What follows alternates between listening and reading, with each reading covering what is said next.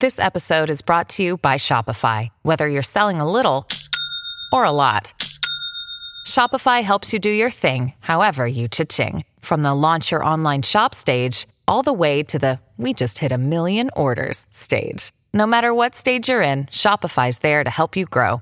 Sign up for a $1 per month trial period at shopify.com slash special offer, all lowercase. That's shopify.com slash special offer.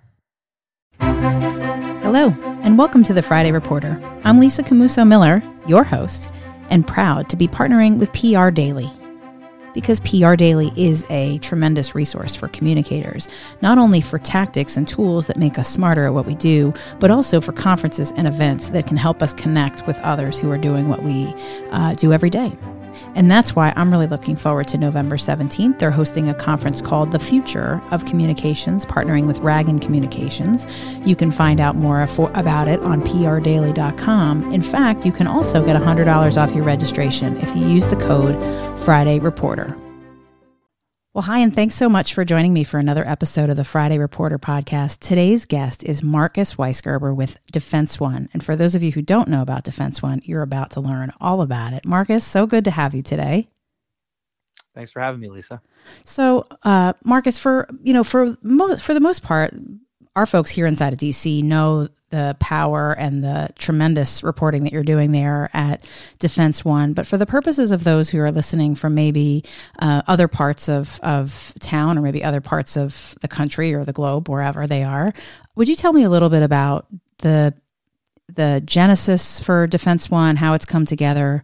Um, give me a sense of sort of what the publication is about, how big it is, that kind of thing, if you can. Sure. Well, so Defense One has only been around for about eight years now, and I've been with it about 7 mm-hmm. And the way I like to describe Defense One to people is we're kind of we kind of straddle the line between a trade publication and a general interest publication. Mm-hmm. So for me as a reporter, that's great because I could get as high in the clouds as I want or as deep in the weeds as I want. Mm-hmm. Uh, Defense One was born um, uh, by Atlantic Media, the former uh, publisher of the Atlantic, mm-hmm. as a kind of a national security repository for all of Atlantic Media's brands defense coverage. Mm-hmm. Uh, they mm-hmm. felt that there was something missing in the defense coverage, uh, uh, the, in the conversation between again those uh, the general interest level and the, the trade level. And Defense One really, I feel, and others feel hit the, hit that kind of that sweet spot. Mm-hmm. And so over time, we've uh, we've actually grown a lot in the last six months specifically. We've we were uh, it only launched with uh, the joke uh, last week. We actually had a a dinner with the whole staff for pretty much the first time uh, since the pandemic, mm. and um, the joke was that it started with one uh, two and a half people because we had uh, an editor in chief who's Kevin Baron mm-hmm. and and a managing a deputy managing editor at the time, and then a uh, uh, an Atlantic Media fellow, which is basically um, somebody who's just out of college who right. has is in their first journalism job, and from there we've we've grown. I was part of uh, probably the second slash third wave of hires uh, to the point now where we're about uh, ten editorial uh, staff members, which wow. from that you know two and a half, one and a half back back in the day.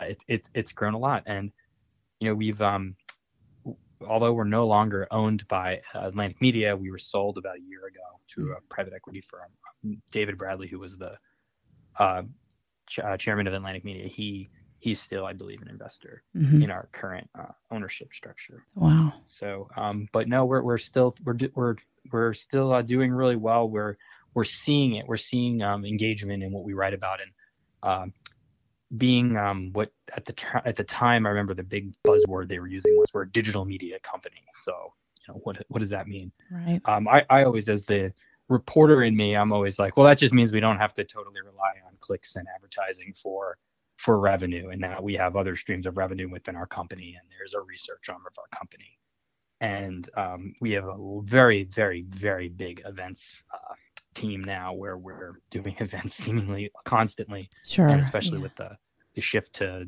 virtual events and such, mm-hmm. um, that has become a very, very popular thing for us. And it's still, it seems like we've really pulled ahead of um, a lot of our uh, competitors in this area, mm-hmm. uh, just due to the, the, the level the just the quantity and the quality of uh, of what we're doing.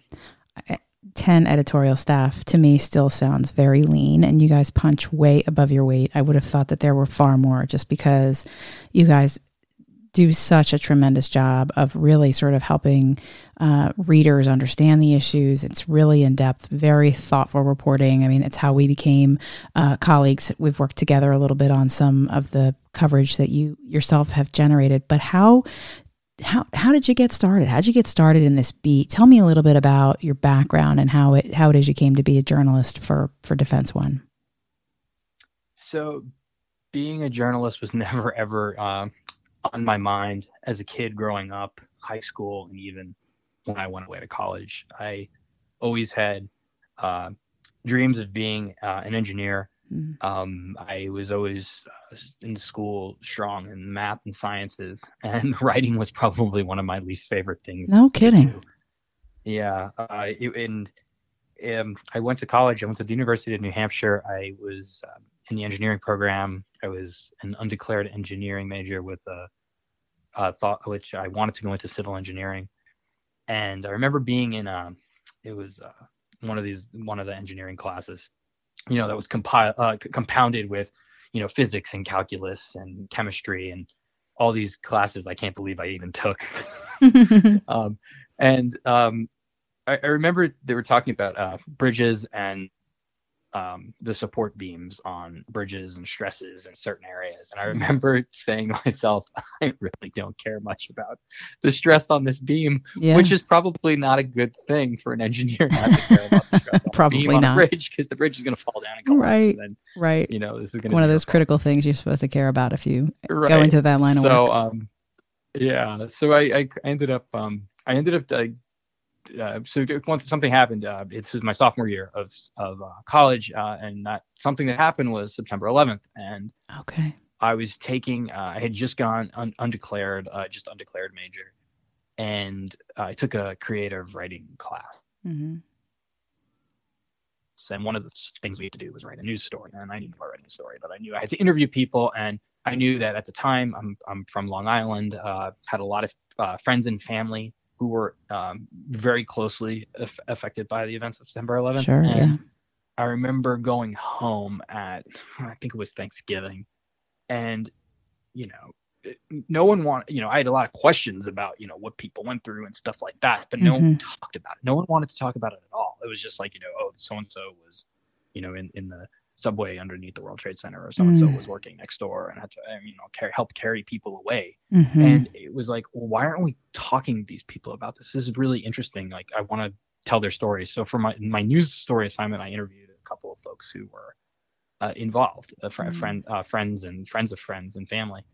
And I found they all really wanted to share their stories, but no one wanted to talk to them about it. Interesting. So I ended up um, that was a real long-winded way of saying I ended up declaring uh, uh, my major as journalism, took journalism classes, did a number of journalism internships. Um, back in New York, I interned uh, twice at Newsday on Long Island. Mm-hmm. Um, I then um, I then uh, did an internship in Biddeford, Maine, at a local newspaper my uh, senior year of college. How fun! All that to come back to Long Island and uh, kind of get a part-time job at Newsday, where I was doing web stuff which in 04 wasn't really, you know, wasn't a huge a huge deal. Like uh, with the web, Newsday had a great website, right. and they always were way ahead of the curve. I thought of what you know other publications were doing, mm-hmm.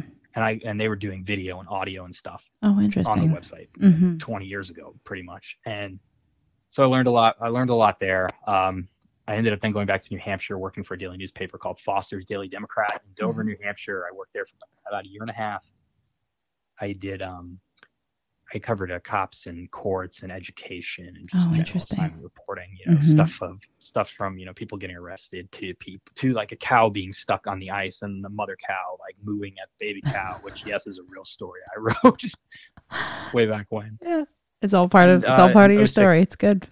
Yeah, and it was, it was standing in snow up to my knees. You know that that was that oh was the, that was when I basically said I need to get out of here. Yeah, and um I got a job in DC at Inside Defense in mm-hmm. 2006, and I knew nothing about covering the military really. Wow. Um, Uh, they they you know they, they they're known for hiring people with reporting skills and Sure. you know you training you in how to uh, navigate Washington. Mm-hmm. And they did that. And I, I spent I spent a while there.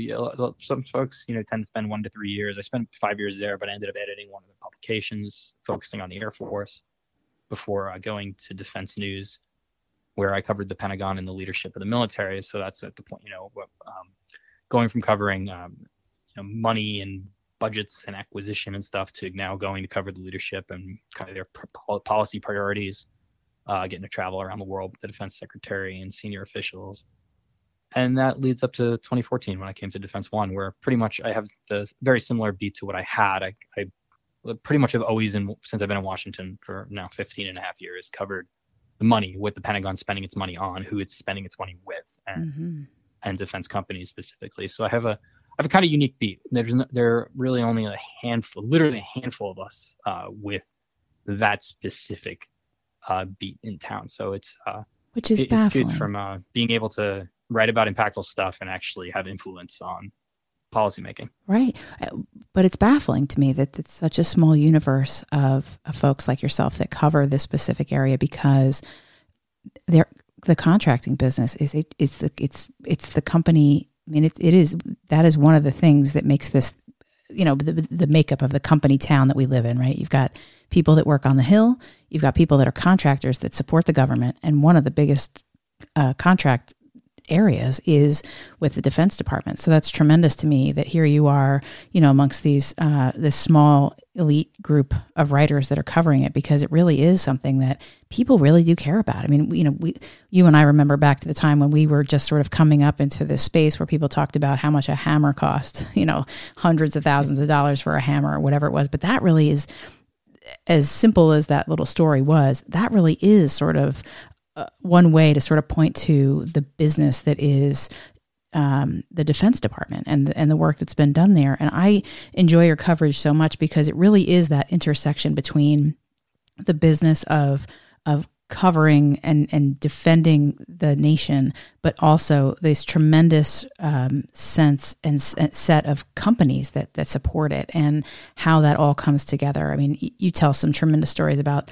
Um, having been with the defense secretary or having you know gone to a um, uh, aircraft carrier and some of these other tr- amazing things that you do in your in your space that you cover.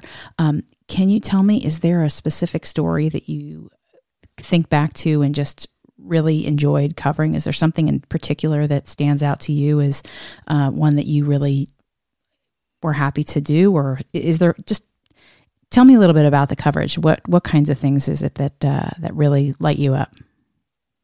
So I, I have two for you, and one is kind of on my Washington time, and one is kind of before my Washington time, but does involve the military. Hmm. Uh, the, the the first is just, and it's just kind of become, you know, kind of the story that everyone um, has looked for me to cover, and that's simply anything that happens with Air Force One. Mm. Um, I, I've always been interested. You know, every, everyone has uh, just everyone from the the Washington folk are interested in Air Force One just due to the sheer cost of it. Two planes that roughly, you know, cost 2.5 billion dollars each Mm. uh, and then cost a fortune to actually operate, you know, fly around the world and everything involved in that. Mhm. Um, and then from you know the the just the general reader perspective, they're they're just fascinated because it's this you know plane that the president flies on, and it's you know a symbol of the United States, and you know where where it goes, people take note. And uh, you know the, the, this there's been this effort underway for pretty much almost almost I'd say close to, to 15 plus years I've been doing this to actually replace the current two airplanes that serve as Air Force Mhm. One. The president flies on them, Right. and it, it you know, uh, the, the, probably the first 10 years or so were just a lot of behind the scenes bureaucratic work of you know, the, you know, what what do we want these planes to do? Like, what what, do- what do we want to be inside of them? And Mhm. that's stuff like you know, do we need an operating room inside of it? And you know, what kind of uh, what's the quality of the video that will be transmitted if the president wants to say ad- address the nation can we get full full hd video and this these are literally conversations that were were had over the last 15 years Huh. in terms of replacing these planes it, it really got elevated during the last administration of former President Trump when he was, you know, tweeting about how he was negotiating with Boeing and the cost of the planes being being too too much money. Mm-hmm. So in in the midst of my reporting, I, I came to find out that, um, you know, one in a way in a in a, in a way and um excuse me in, a, in an attempt to lower the prices of the planes, uh, Boeing had built two planes, two 747 jetliners for a, a, Russian airline that went bankrupt, and the planes were just kind of parked in the desert.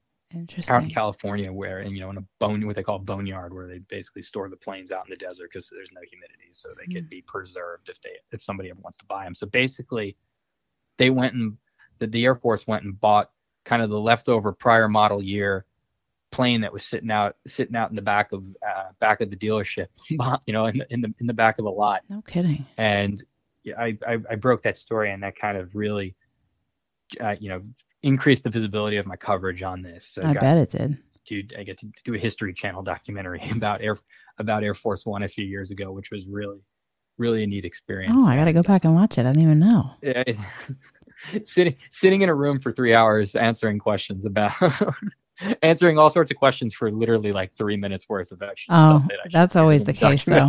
I'm it was sure. a long day, but and you probably had to study for weeks in advance to be smart enough to be able to answer all those questions too. It's a big time, yeah. big time commitment. Yeah. So, so that's kind of the one on, on the beat now. That's been that's been fun. I mean, a lot of what I write about has does have an impact because one, I guess, the, the cost of it and kind of the decisions that are made. Mm-hmm. Um, but behind you know why the Pentagon is choosing to ask for money about X, Y, or Z is is is totally important as well. But uh, the other story I want to tell you about was back actually when I was in New Hampshire at mm-hmm. the news the daily newspaper up there, and that was um, in 2005. I got to cover Hurricane uh, Katrina, the aftermath of Hurricane oh, Katrina, yeah. and embed with the National Guard and go spend some time in New Orleans. Uh, you know, just a few weeks after the storm hit. Wow. I remember going to my editor at the time on the day the storm was hitting, and I said, "So, uh, can I go down there?" And she kind of laughed at me and, and, then said, "You know, well, if you can find a way, somebody to take you." Um, and it's uh, with the implied, you know, basically, is this how much is this going to cost us, and uh, what, is it going to be worth our while? Like, how will it benefit our readers? Sure.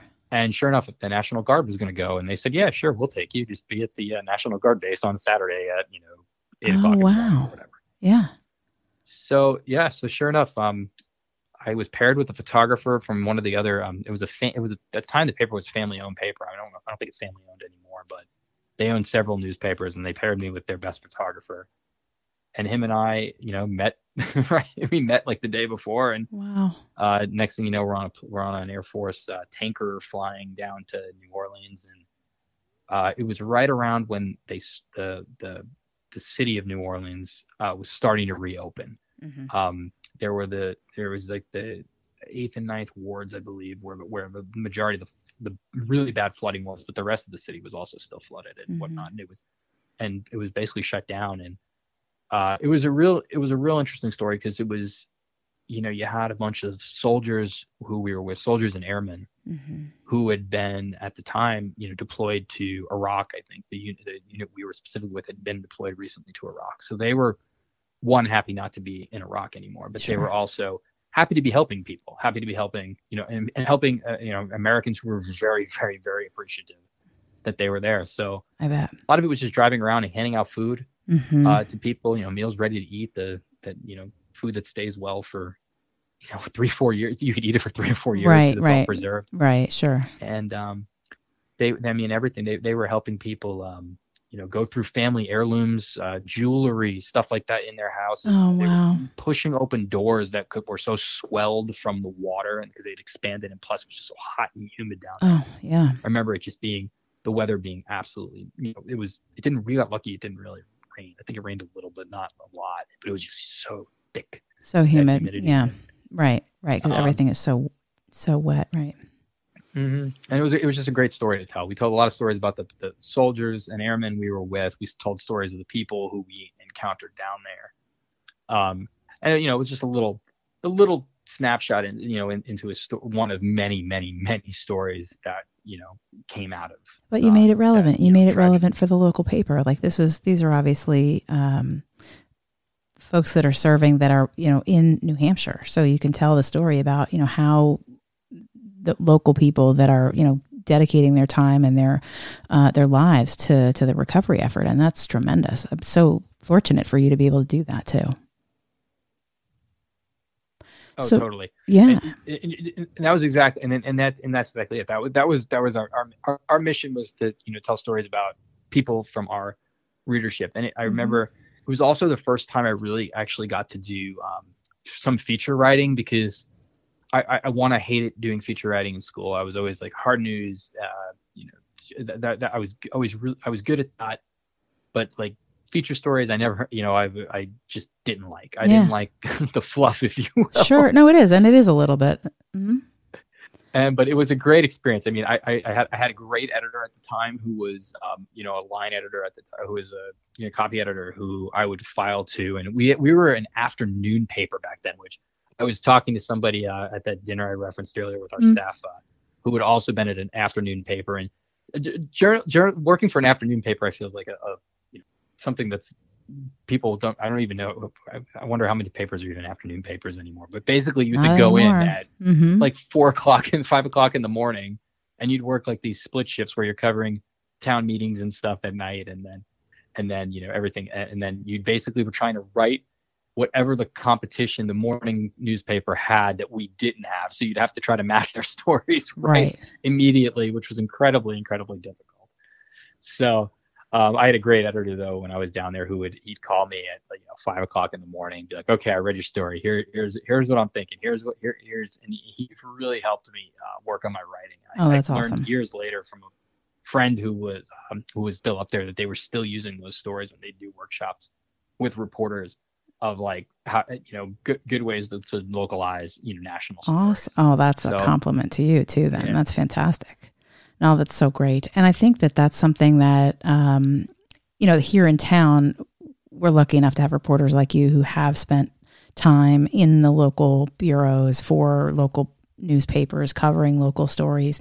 And that I think is what makes the coverage that you then deliver here for Defense One so so useful is that you know how to how to make it relatable. So as big as it is, you're covering a big company like a Boeing or a you know you name it. There's so many here. Um, and you're covering the work that they're doing, but you're also making it relevant because people can identify with the stories. They understand what's happening. They know what it is the Defense Department does to keep you know to be, keep the U.S. and um, you know to keep us safe all across the globe. So that's fantastic. Marcus, tell me a little bit about um, as you look ahead, what kinds of things, you know, the, my listenership is filled with communications people like myself who identify reporters like you and say, "Oh, I think I might have something that's interesting to Marcus." Like, what kinds of what kinds of stories, what kinds of pitches are, are landing for you that that that are useful?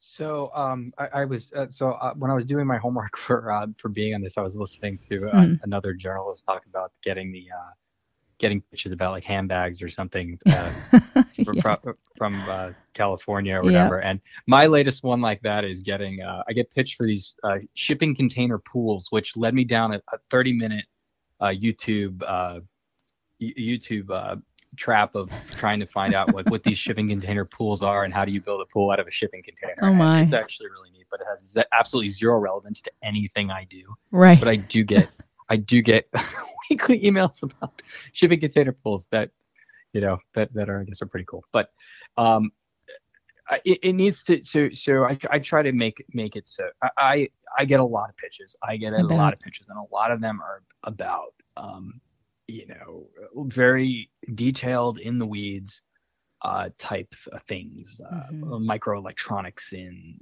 uh, like in a, in a you know a major uh, def- weapon that's mm-hmm. made by a bigger company.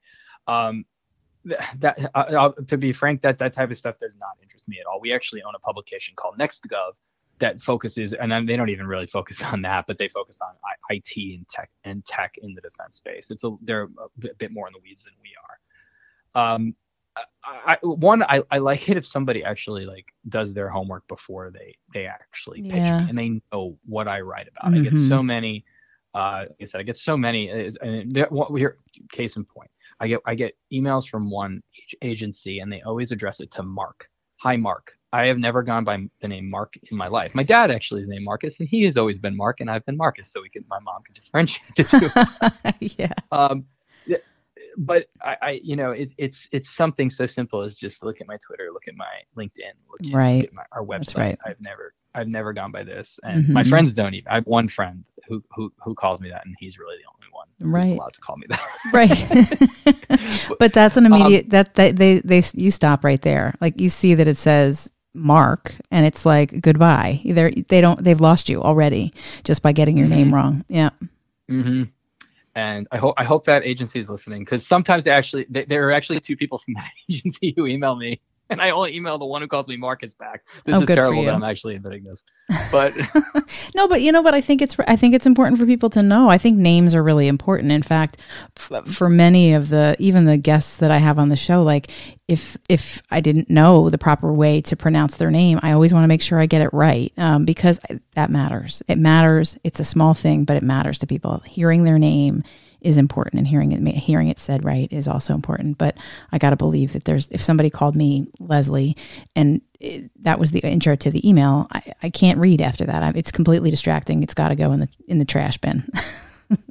or if they include the name of like one of your competitors who you know they clearly emailed just before you or they were supposed to email right after you Oh, and they right. forgot to change the name the mistaken cut and paste. Oh gosh, that's Yeah. tragic too. Yes. that happens that happens um but no i do like when people just take the take the time to actually know what i write about and you know I, I frankly the the the the, the people uh, like you like uh, I'm thinking. I'm thinking in my head of uh, two or, or two or three uh, uh, other folks, not not at companies, but who you know work for multi, who work for agencies or run their own shops and represent a lot of people. They they know what I write about. They know the how what how Defense One will cover it, and I think that's the. Uh, I, I think that's th- that's very important. Mhm. Also, and this is something that's really gotten me late. I'll have people pitch me, but then they'll tell me another another publication is going to have the exclusive on this, but then I could be the next person to write about. it. Oh, and it, yeah. it's it, it, it'd be things that we technically we probably wouldn't have even written about in the first place. Mm-hmm. So like again, like don't we, we try to differentiate our coverage. We try not to write what everybody else is writing. Right. So don't don't, don't tell me you're going to be able to like give me a story, you know, two days after somebody else writes. The I'm writes so glad you story. said that. I'm We're s not because that that's maddening. Because because clients will say that too. Like, hey, let's get it to this guy first, and then you can give it to that person next. And I was like, that's silly. No, you, if you're going to give someone an exclusive, you give them the exclusive, and then you put out your press release and be done with it.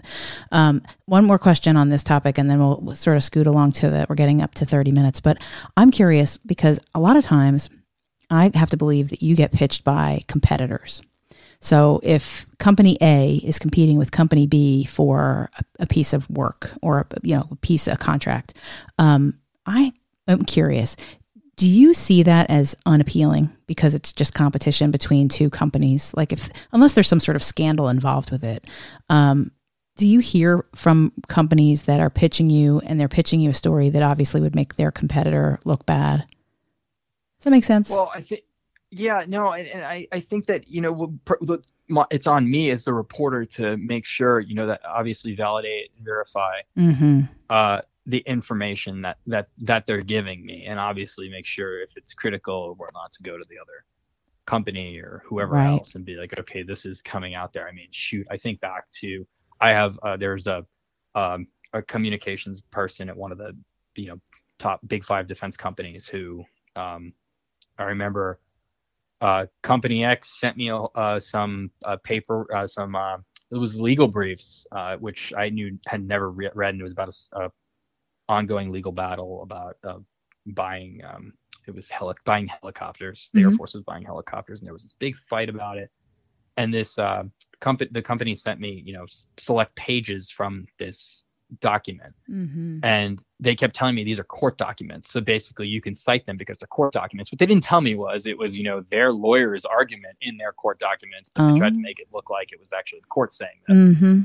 and i ha- i ended up meet i didn't know very well the other company whose product or helicopter was being disparaged and this person had just gotten off a plane and this was you know before we had wi-fi readily available on the planes and Mhm. he called me from the airport on his phone the second he landed and said listen i i, I can't you know you have to make the decision on what you have because but i can tell you i'll give you the full brief uh, that that you're reading i'll give you the whole thing if you can give me a day because i have to get our lawyers to agree to give it to you Yeah. and sure enough, he did that, and he got me he got me his lawyers on the phone, and it actually it it, it, it did turn into a story, but it certainly wasn't the story that was presented. to me. Not the one, right? Exactly. So- not the one that was being so- pitched.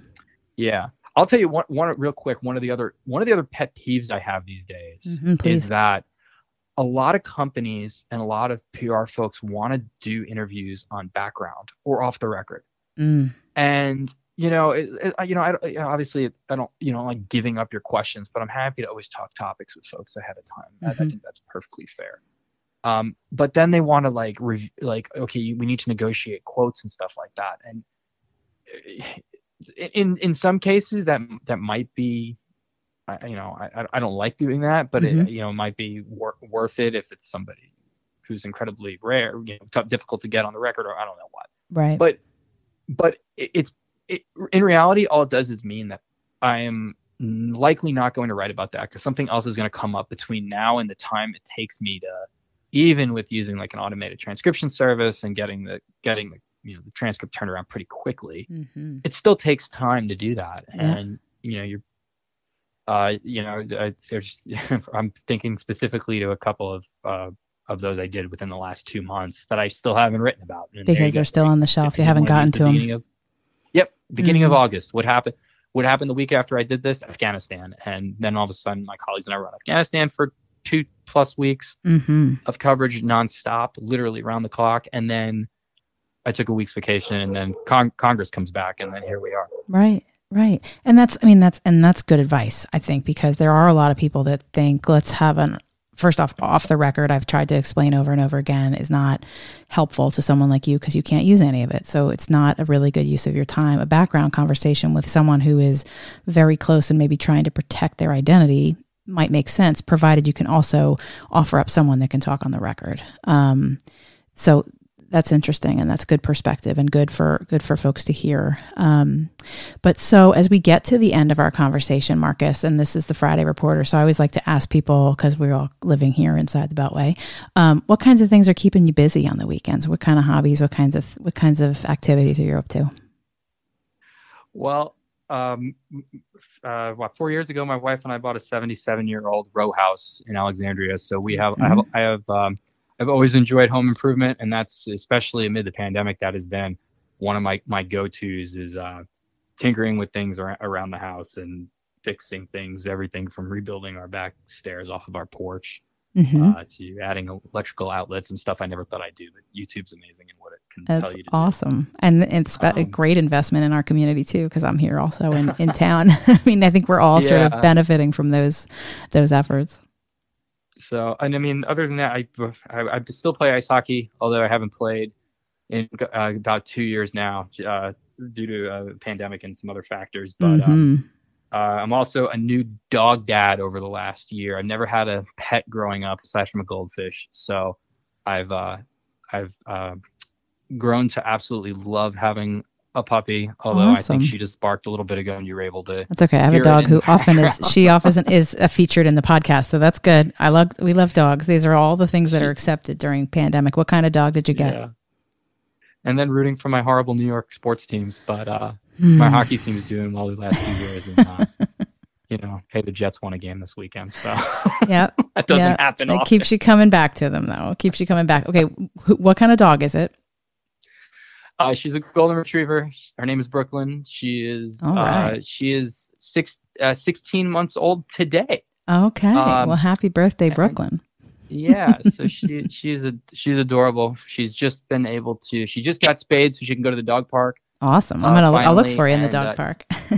oh, the dog park is phenomenal. She she really that takes her energy out. She doesn't bother us nearly as much anymore uh, throughout the day to just kind of just you know throw throw, throw the ball, throw the ball, throw the yeah. Oh, especially Um, those retrievers. They're so good for that. Yeah. So she, she's a she's an absolute sweetheart. Um, not always an absolute sweetheart, but for the most part, she's an absolute sweetheart. Okay, so Marcus, tell me uh, now that we've reached the end of our conversation, is there someone that you could recommend to me as a future guest for the podcast? I can, and I I, I am go I'm I don't know it, about the rules on this, but my wife is also a journalist. There are no so rules. I will recommend her. Her, uh, her name's Oriana Pawlyk. She writes for Politico. She covers uh, commercial aviation. She covers the airlines. She covers drones uh, uh, in the and the, the policies all around um, flying drones in, in the U.S. airspace. Awesome. Uh, she covers commercial space um, uh, and uh, satellites and launch and stuff like that. So she, she's really, really, really she she's a really, really hardworking reporter. I always say she's a much harder worker and working reporter than I am. Well said. Um, being married to a journalist is is, is great and uh, horrible at the same time. In that one, you understand when your spouse has to work all the time, Mhm. or when something comes up at the absolute last minute. Always. Um, uh, but then the, the downside is, you know, they have to work all the time, and something always is coming up at the last minute. So- wow, you can always. but I always recommend, I recommend her. Awesome. Well, I can't wait to have her. I'm so, and that's the cool part about this town is that there are so many uh, power couples, partners that are just uh, doing similar work, and and there are no rules in the recommending game here on the Friday Reporter. Marcus, it was a thrill to have you. Thank you so much for joining me. Thanks so much for having me, Lisa. I really enjoyed it. And there you have it, another episode of the Friday Reporter podcast. I'm so glad you joined me, and I'm so glad you're looking forward to the November 17th conference with PR Daily, because I'll be there and a moderator for one of their great panels. Discover what's on the horizon at the Future of Communications virtual conference on November 17th. Learn the strategies, tactics, tools, and technology you'll need to position yourself well just in time for your 2022 communications planning. And don't forget, Friday Reporter is the code to use to get $100 off of your registration. We'll see you next week.